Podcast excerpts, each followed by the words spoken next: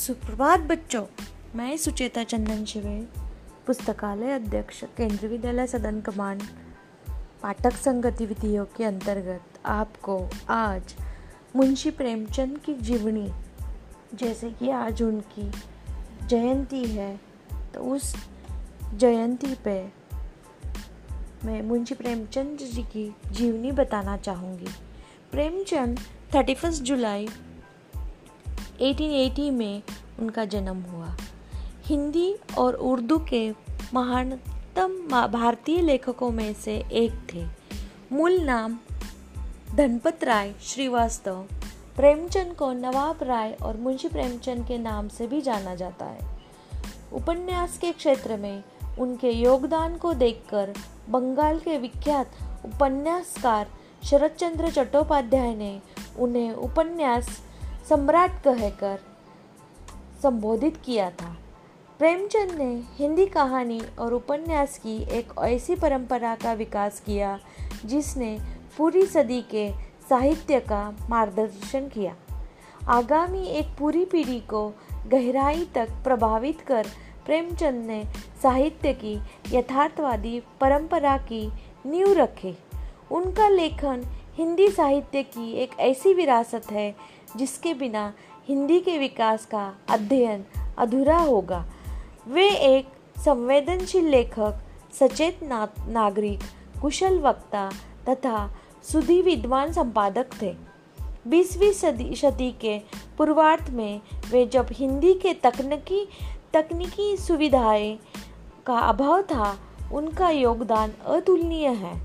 प्रेमचंद के बाद जिन लोगों ने साहित्य को सामाजिक सरोकारों और प्रगतिशील मूल्यों के साथ आगे बढ़ाने का काम किया। उनके यशपाल से लेकर, उनमें यशपाल से लेकर मुक्तिबोध तक शामिल है। उनके पुत्र, हिंदी के प्रसिद्ध साहित्यकार अमृत राय, जिन्होंने उनके कलम, उनको कलम के सिका, सिपाही का नाम दिया था। मैं उनकी जीवन परिचय करना चाहूँगी यहाँ पे। जीवन, प्रेमचंद का जन्म वाराणसी के निकट लमही गाँव में हुआ था। उनकी माता का नाम आनंदी देवी था तथा पिता पिता का मुंशी अजायब राय लमही, अजायब राय लमी लमी थे। उनकी शिक्षा का आरंभ उर्दू, फारसी से हुआ और जीवन यापन का अध्यापन से पढ़ने का शौक उन्हें बचपन से ही लग गया। तेरह साल की उम्र में ही उन्होंने तिस्लिम ए होश रुबा पढ़ लिया और उन्होंने उर्दू के मशहूर रचनाकार रतन नाथ शरसार मिर्ज़ा हादी, रुसवा और मौलाना शरर के उपन्यासों उपन्यासों से परिचय प्राप्त कर लिया। 1898 में मैट्रिक की परीक्षा उत्तीर्ण करने के बाद वे एक स्थानीय विद्यालय में शिक्षक नियुक्त हो गए। नौकरी के साथ ही उन्होंने पढ़ाई जारी रखी। 1910 में उन्होंने अंग्रेज़ी दर्शन, फारसी और इंग्रज इतिहास लेकर इंटर पास किया और 1919 में वे बीए पास करने के बाद शिक्षा विभाग में इंस्पेक्टर पद पर नियुक्त हुए। सात वर्ष की अवस्था में उनकी माता तथा चौदह वर्ष की अवस्था में उनके पिता का देहांत हो जाने के कारण उनका आरंभिक जीवन संघर्षमय रहा। उनका पहला विवाह उन दिनों की परंपरा के अनुसार पंद्रह साल की उम्र में ही हुआ, जो सफल नहीं रहा। वे आर्य समाज से प्रभावित रहे, जो उस समय का बहुत बड़ा धार्मिक और सामाजिक आंदोलन था। उन्होंने विधवा विवाह समर्थन किया और 1906 में दूसरा विवाह अपनी प्रगतिशील परंपरा के अनुरूप बाल विधवा शिवरानी देवी से किया। उनकी तीन संतानें हुई, श्रीपत राय, अमृत राय और कमला देवी श्रीवास्तव। न 1910 में उनकी रचना सोजे वतन, राष्ट्र का विलाप के लिए हमीपुर, हमीरपुर के जिला कलेक्टर ने तलब किया और उन पर जनता को भड़काने का आरोप लगाया। सोजे वतन की सभी प्रतियाँ जब्त कर नष्ट कर दी गई। कलेक्टर ने नवाब राय को हिदायत दी कि वे कुछ भी नहीं लिखेंगे। यदि लिखा तो जेल भेज दिया जाएगा। इस समय तक प्रेमचंद धनपत राय नाम से लिखते थे। उर्दू में प्रकाशित होने वाली जमाना पत्रिका के संपादक और उनके अज़ीज़ दोस्त मुंशी दया नारायण निगम उन्हें प्रेमचंद नाम से लिखने की सलाह दी। इसके बाद वे प्रेमचंद नाम से लिखने लगे। उन्होंने प्रारंभिक लेखन जमाना पत्रिका में ही किया। जीवन के अंतिम दिनों में वे गंभीर रूप से बीमार पड़े। उनका उपन्यास मंगलसूत्र पूरा न हो सका। लंबी बीमारी के बाद 8 अक्टूबर 1936 को उनका निधन हो गया। उनका अंतिम उपन्यास मंगलसूत्र उनके पुत्र अमृत ने पूरा किया। उनके कार्यक्षेत्र के बारे में जानती है, चलिए। प्रेमचंद, आधुनिक हिंदी कहानी के पितामह और उपन्यास सम्राट माने जाते हैं। यो तो उनके साहित्यिक जीवन का आरंभ 1901 में हो चुका था, पर उनकी पहली हिंदी कहानी सरस्वती पत्रिका के दिसंबर अंक में 1915 में सात नाम से प्रकाशित हुई। और अंतिम कहानी कफन नाम से प्रकाशित हुई। 20 वर्षों की इस अवधि में उनकी कहानियों के अनेक रंग देखने को मिलते हैं। उनसे पहले हिंदी में काल्पनिक अयारी पौराणिक, धार्मिक रचनाएँ ही की जाती थी। प्रेमचंद ने हिंदी के यथार्थवाद की शुरुआत की। भारतीय साहित्य का बहुत सा विमर्श जो बाद में प्रमुखता से उभरा, चाहे वो दलित साहित्य हो या नारी साहित्य उसकी जड़ें कहीं गहरे प्रेमचंद के साहित्य में दिखाई देती है। प्रेमचंद के लेख पहली रचना के अनुसार उनकी पहली रचना अपने मामा पर लिखा व्यंग थी, जो अब अनुपलब्ध है। उनका पहला उपलब्ध लेखन उनका उर्दू उपन्यास असरारे मुआबिद है। प्रेमचंद का दूसरा उपन्यास, हम खुरमा, हम सवाब, जिसकी हिंदी रूपांतरण प्रेमा नाम से 1907 में प्रकाशित हुआ। इसके बाद प्रेमचंद का पहला कहानी संग्रह, सोजे वतन नाम से आया, जो 1908 में प्रकाशित हुआ। सोजे वतन यानी देश का दर्द, देशभक्ति की भावना से ओतप्रत होने के कारण इस पर अंग्रेज़ी सरकार ने रोक लगा दी थी। और इसके लेखक को भविष्य में इस तरह का लेखन न करने की चेतावनी दी थी। इसके कारण उन्हें नाम बदल कर लिखना पड़ा। प्रेमचंद नाम से उनकी पहली कहानी बड़े घर की बेटी जमाना पत्रिका में, जमाना पत्रिका के दिसंबर 1910 के अंक में प्रकाशित हुई। मरणोपरांत उनकी कहानियाँ मानव सरोवर नाम से आठ खंडों में प्रकाशित हुई। कथा सम्राट प्रेमचंद का कहना था कि साहित्यकार, देशभक्ति और राजनीति के पीछे चलने वाली सच्चाई नहीं, बल्कि उसके आगे मशाल दिखाती हुई चलने वाली सच्चाई है। यह बात उनके साहित्य में उजागर हुई है। 1921 में उन्होंने महात्मा गांधी के आह्वान पर अपनी नौकरी छोड़ दी। कुछ महीने मर्यादा पत्रिका का संपादन बाहर संभाला। छह साल तक माधुरी नामक पत्रिका का संपादन किया। 1930 में बनारस से अपना मासिक पत्र हंस शुरू किया। उन्नीस सौ बत्तीस में आरंभ में जागरण नामक का एक साप्ताहिक निकाला। उन्होंने लखनऊ में 1936 में आखिर भारतीय प्रगतिशील लेखक संघ के सम्मेलन की अध्यक्षता की। उन्होंने मोहन दयाराम भवनानी की अजंता सिनेटोन कंपनी में कहानी लेखक की नौकरी भी की। 1934 में प्रदर्शित मजदूर नामक फ़िल्म की कथा भी लिखी और कंटेंट की साल भर की अवधि पूरी किए बिना ही दो महीने का वेतन छोड़कर बनारस भाग आए क्योंकि मुंबई की आधुनिक क्योंकि बम्बई मुम, आधुनिक मुंबई का और उनसे ज़्यादा वहाँ की फिल्मी दुनिया का पानी उन्हें रास नहीं आया। उन्होंने मूल रूप से हिंदी में 1915 में कहानियाँ लिखना और उन्नीस सौ अठारह में सवा सदन से उपन्यास लिखना शुरू किया। प्रेमचंद ने कुल करीब 300 कहानियाँ 300 कहानियाँ लगभग की है, कि 300 कहानियाँ लगभग एक दर्जन उपन्यास, कई लेख लिखे, उन्होंने कुछ नाटक भी लिखे, कुछ अनुवाद कार्य भी किया। प्रेमचंद के कई साहित्यिक कृतियों का अंग्रेज़ी, रूसी, जर्मन जर्मन सहित अनेक भाषाओं में अनुवाद हुआ। गोदान उनकी कालजयी रचना है। कफन उनकी अंतिम कहानी मानी जाती है।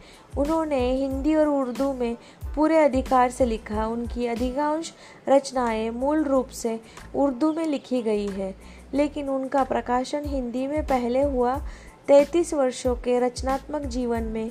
वे ऐसी साहित्यिक विरासत सौंप गए जो गुणों की दृष्टि से अमूल्य है और आकार की दृष्टि से असीमित है। कृतियाँ, प्रेमचंद की रचना, दृष्टि विभिन्न साहित्य रूपों में प्रवृत्त है।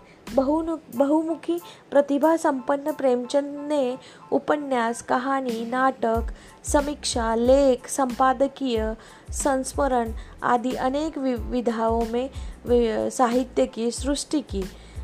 प्रमुखता उनकी ख्याति कथाकार के तौर पर हुई और अपने जीवन काल में ही वे उपन्यास सम्राट ही, सम्राट की उपाधि से सम्मानित हुए। उन्होंने कुल पंद्रह उपन्यास 301 कुछ अधिक कहानियाँ, तीन नाटक, दस अनुवाद, सात बाल पुस्तकें तथा हज़ारों पुस्तकों के लेख। संपादकीय भाषण, भूमिका, पत्र आदि की रचना की, लेकिन जो यश, प्रतिष्ठा उन्हें उपन्यास कहानियों में प्राप्त हुई, वह विधाओं में विधाओं से प्राप्त न हो सके। यह स्थिति हिंदी उर्दू भाषा दोनों में समान रूप से दिखाई देती है। चलिए उनके उपन्यास के बारे में जानते हैं। प्रेमचंद के उपन्यास ने केवल हिंदी उपन्यास साहित्य में, बल्कि संपूर्ण भारतीय साहित्य में मील के पत्थर हैं। प्रेमचंद कथा साहित्य में उनके उपन्यासकार का आरंभ पहले होता है। उनका पहला उर्दू उपन्यास अपूर्ण असरारे महाबीद उर्फ़ देवस्थान रहस्य उर्दू साहित्यिक। आवाज़ एक खल्क में 8 अक्टूबर 1903 में तीन से 1 फरवरी 1905 तक धारावाहिक रूप से प्रकाशित हुआ। उनका दूसरा उपन्यास, हम खुर, खुरबा व हम सवाब, जिसकी हिंदी रूपांतरण प्रेमा नाम से 1907 में प्रकाशित हुआ। चूँकि प्रेमचंद मूल रूप से उर्दू लेखक थे और उर्दू से हिंदी में आए थे। इसलिए उनके सभी आरंभिक उपन्यास भी मूल रूप से उर्दू में लिखे गए और बाद में उनका हिंदी तजु, तजुर्मा किया गया। उन्होंने सेवा सदन 1918 उपन्यास से हिंदी उपन्यास की दुनिया में प्रवास किया प्रवेश किया। यह मूल रूप से उन्होंने बाज़ार हुस नाम के नाम से पहले उर्दू में लिखा लेकिन इस हिंदी रूप सेवा सदन से पहले प्रकाशित हुआ। डॉक्टर रामविलास शर्मा ने के अनुसार सेवा सदन में व्यक्त मुख्य समस्या भारतीय नारी की पराधीनता है। इसके बाद किसान जीवन पर उनका पहला उपन्यास प्रेमाश्रम 1921 में आया। इसका मसौदा भी पहले उर्दू में गोशाए अफियत नाम से तैयार हुआ और और लेकिन सेवा सदन की भांति इसे पहले हिंदी में प्रकाशित किया गया। प्रेमाश्रम, किसान जीवन पर लिखा हुआ हिंदी हिंदी का संभवतः पहला उपन्यास है। यह अवध के किसान आंदोलनों के दौर में लिखा गया। इसके बाद रंगभूमि 1925 में, कायाकल्प 1926 में, निर्मला 1927 में गबन 1931 में कर्मभूमि कर्मभूमि 1932 में होता हुआ यह सफ़र गोदान 1936 तक पूर्णता को प्राप्त हुआ।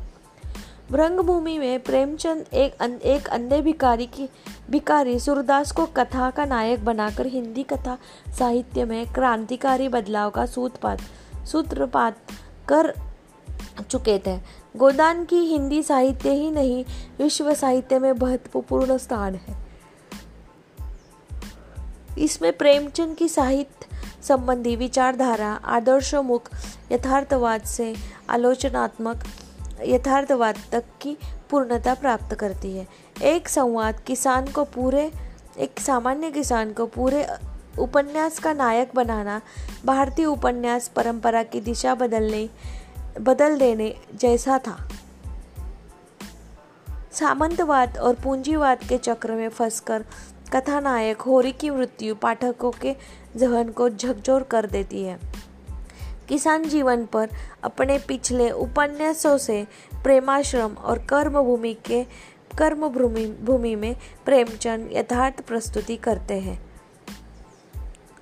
करते करते उपन्यास के अंत तक आदर्श आदर्श का दामन थाम लेते। लेकिन गोदान का कारुणिक अंत इस बात का गवाह है कि तब तक प्रेमचंद का आशीर्वाद से मोहभंग हो चुका था। उन, यह उनकी आखिरी दौर की कहानी या में भी देखा जा सकता है। मंगलसूत्र प्रेमचंद का अधूरा उपन्यास है। प्रेमचंद में उपन्यासों का मूल्य तथा भारतीय ग्रामीण जीवन का तत् जीवन था। प्रेमचंद ने हिंदी उपन्यास को जो ऊंचाई प्रदान की, वह पर्वती पर्वती उपन्यासकारों के लिए एक चुनौती बनी रही। प्रेमचंद के उपन्यास भारत और दुनिया के कई भाषाओं में अनुदित हुए, खासकर उनकी सर्वाधिक चर्चित उपन्यास गोदान। असरारे मवाबिद उर्फ़ देवस्थान रहस्य, उर्दू साहित्यिक उर्दू साप्ताहिक आवाज़ खल्क में 8 अक्टूबर 1903 में 3 से 1 फरवरी 1905 तक प्रकाशित हुई। सेवा सदन 1918 में, प्रेमाश्रम 1922 में, रंगभूमि 1925 में, निर्मला प्रतिज्ञा, प्रेमा, रंगभूमि, मनोरमा, वरदान इत्यादि। उनकी कहानी के बारे में बताते हैं अभी। उनकी अधिकार कहानियाँ, उनकी अधिकतर कहानियों में निम्न, मध्यम वर्ग का चित्रण है। डॉक्टर कमल किशोर गोयंका ने प्रेमचंद की संपूर्ण हिंदी, उर्दू कहानियों को प्रेमचंद कहानी रचनावली नाम से प्रकाशित कराया। उनके अनुसार, प्रेमचंद ने 300 कुल 301 कहानियाँ लिखी है, जिनके तीन अभी भी अप्रव्य है। प्रेमचंद का पहला कहानी संग्रह सोजे वतन नाम से जून 1908 में प्रकाशित हुआ। इसी संग्रह की पहली कहानी दुनिया का सबसे अनमोल रतन और आमतौर पर उनकी पहली प्रकाशित कहानी माना जाता है। डॉक्टर गोयंका के अनुसार, कानपुर से निकलने वाली उर्दू मासिक पत्रिका जमाना के अप्रैल अंक में प्रकाशित सांसारिक प्रेम और देश प्रेम इश्के दुनिया और हुब्बे वतन वास्तव में उनकी प्रकाशित पहली कहानी है। उनके जीवन काल में कुल नौ कहानी संग्रह प्रकाशित हुए। सोजे वतन, सप्त सरोज, नव विधि, प्रेम पूर्णिमा, प्रेम पचिति प्रेम प्रतिमा, प्रेम द्वादर्शी मानस सरोवर, भाग एक व दो और कफन। उनकी मृत्यु के बाद उनकी कहानियाँ मानव सरोवर शीर्षक में आठ भागों में प्रकाशित हुई। प्रेमचंद साहित्य के मुदराधिकार, मुद्राधिकार से मुक्त होते हैं। विभिन्न संपादकों और विषय विषय और शिल्प की विविधता है। उन्होंने मनुष्य के सभी वर्गों से लेकर पशु पक्षियों तक को अपनी कहानियों में मुख्य पात्र बनाया। उनकी कहानियों में किसानों मजबूरों स्त्रियों दलितों आदि की समस्याएँ गंभीरता से चित्रित हुई है। उन्होंने समाज सुधार देश प्रेम स्वाधीनता संग्राम आदि के संबंध में कहानियाँ लिखी हुई है। लिखे लिखे लिख, कहानी लिखी है। उनकी ऐतिहासिक कहानियाँ तथा प्रेम संबंध कहानियाँ भी काफ़ी लोकप्रिय साबित हुई। प्रेमचंद की प्रमुख कहानियों में से ये नाम ये ये नाम है, ये नाम हो नाम है पंच परमेश्वर गुल्ली डंडा, दो बैलों की कथा, ईदगाह, बड़े भाई साहब, पूरी, पूस की रात, कफन, ठाकुर का कुआ, सदगति, बूढ़ी काकी, तावान विध्वंस दूध का दाम, मंत्र आदि। चलिए उनके नाटक के बारे में जानते हैं। प्रेमचंद ने संग्राम, करबला प्रेम की वेदी, नाटकों की रचना की। ये नाटक शिल्प, संवेदनाशील के स्तर पर अधिक अच्छे से, लेकिन उनकी कहानियाँ उपन्यासों से इतनी ऊंचाई प्राप्त कर ली थी कि नाटक के क्षेत्र में प्रेमचंद को कोई खास सफलता नहीं मिली। चलिए, इनके लेख और निबंध के बारे में जानते हैं। प्रेमचंद एक संवेदनशील कथाकार ही नहीं सजग नागरिक और अध्यापक थे। उन्होंने हंस, माधुरी, जागरण आदि पत्र पत्रिकाएँ का संपादन किया। उनके हुए तत्कालीन अन्य सभाओं सहभागी, साहित्य, साहित्यिक पत्रिकाओं पत्रिकाओं, चाँद, मर्यादा, स्वदेश आदि अपनी साहित्यिक, सामाजिक चित्र चिंताओं को लेखों का, ले, चिंताओं को लेखों या निबंधों के माध्यम से अभिव्यक्त किया। अमृत राय, अमृत राय द्वारा संपादित प्रेमचंद्र विविध प्रसंग, तीन भाग वास्तव में प्रेमचंद के लिखे का ही संकलन है। प्रेमचंद के लेख प्रकाशन संस्थान में कुछ विचार शीर्षक से भी छिपे छिपे हैं। प्रेमचंद इन मशहूर लेखों में लेखों में निम्न लेख शुमार होते हैं। साहित्यिक, साहित्य विषय में कुछ विचार हिंदी उर्दू का, एक हिंदू उर्दू की एकता महाजन विभाग। महाजनी सभ्यता उपन्यास जीवन में साहित्य का स्थान देती है। चलिए, कुछ ट्रांसलेटेड बुक्स दैट इज़ अनुवादिक। प्रेमचंद एक सफल अनुवादक भी थे। उन्होंने दूरी भाषाओं के जिन लेखकों को पढ़ा, उनसे प्रभावित हुए और उनकी कृतियों का अनुवाद भी किया। टॉलस्टॉय की कहानियाँ 1923 में गाल्सवदी, तीन नाटकों का हड़ताल, चाँद की डिबिया और न्यायालय नाम से अनुवाद किया। आज़ाद कथा, उर्दू से रतन नाथ सरशार पिता के पुत्र, पिता के पत्र पुत्री के नाम राम, आवाज़ ही हिंदी अनुवाद। आज़ाद कथा बहुत मशहूर हुआ।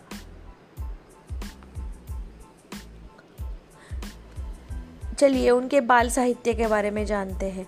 विविध बाल साहित्य राम कथा कुत्ते की कहानी, जंगल की कहानी, दुर्गावती, प्रेमचंद, विविध प्रसंग, प्रेमचंद के प्रेमचंद के विचार तीन खंडों में, संपादन मर्यादा, माधुरी, हंस, जागरण। प्रेमचंद के, मुंशी प्रेमचंद के विषय में विवाद। मुंशी मुंशी प्रेमचंद के नाम से जाना जाता है, प्रेमचंद के नाम से सात मुंशी और कैसे जुड़ गया, इस इस विषय में अधिकांश लोग यही मान लेते हैं।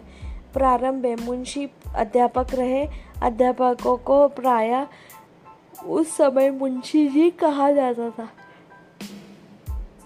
इसके अतिरिक्त कार्यस्थों के नाम पहले से, पहले सम्मान रूप, सम्मान स्वरूप मुंशी शब्द लगाने की परंपरा भी है। संभवतः प्रेमचंद जी के नाम के साथ मुंशी शब्द जोड़कर और जुड़कर रूढ़ हो गया है। पृथ्वी प्रोफेसर सुखदेव आणि सुखदेव सिंह के अनुसार प्रेमचंद जी ने अपने नाम को आगे मुंशी शब्द का प्रयोग स्वयं कभी नहीं किया। उनका यह भी मानना है कि मुंशी शब्द अचूक है, जिसे प्रेमचंद के प्रशंसकों ने कभी लगा दिया था।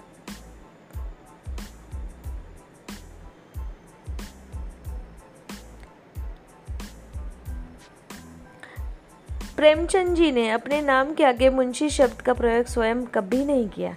उनका यह भी मानना है कि मुंशी प्रेम, मुंशी शब्द सम्मान सूचक है, जिसे प्रेमचंद जी के प्रशंसकों ने कभी लगा दिया होगा। प्रामाणिक कारण का यह हंस यह हंस नामक पत्र प्रेमचंद एवं कन्हैया लाल मुंशी के सह संपादन में छपा रहता है। साथ साथ प्रेमचंद का नाम इस प्रकार छपा होता था एज ए संपादक। मुंशी प्रेमचंद, हंस के संपादक। प्रेमचंद तथा कन्हैया, कन्हैयालाल मुंशी थे। परंतु कलाकार ने पाठक, परंतु कला, कालांतर में पाठकों ने मुंशी मुंशी तथा प्रेमचंद के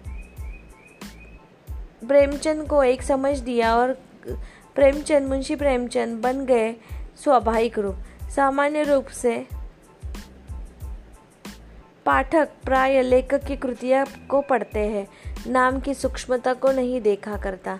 आज प्रेमचंद प्रेमचंद का मुंशी अलंकरण इतना रूढ़ हो गया है कि मात्र मुंशी से ही प्रेमचंद का बोध हो जाता है तथा मुंशी न कहने से प्रेमचंद का नाम अधूरा अधूरा लगता है।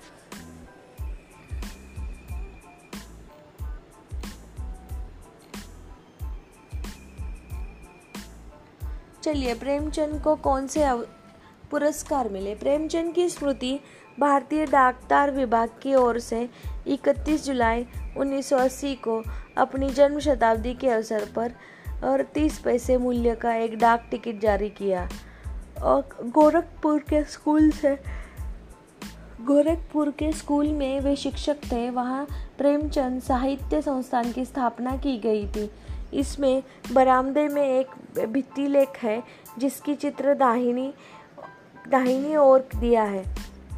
यहाँ उसके संबोधित वस्तुओं का कारक।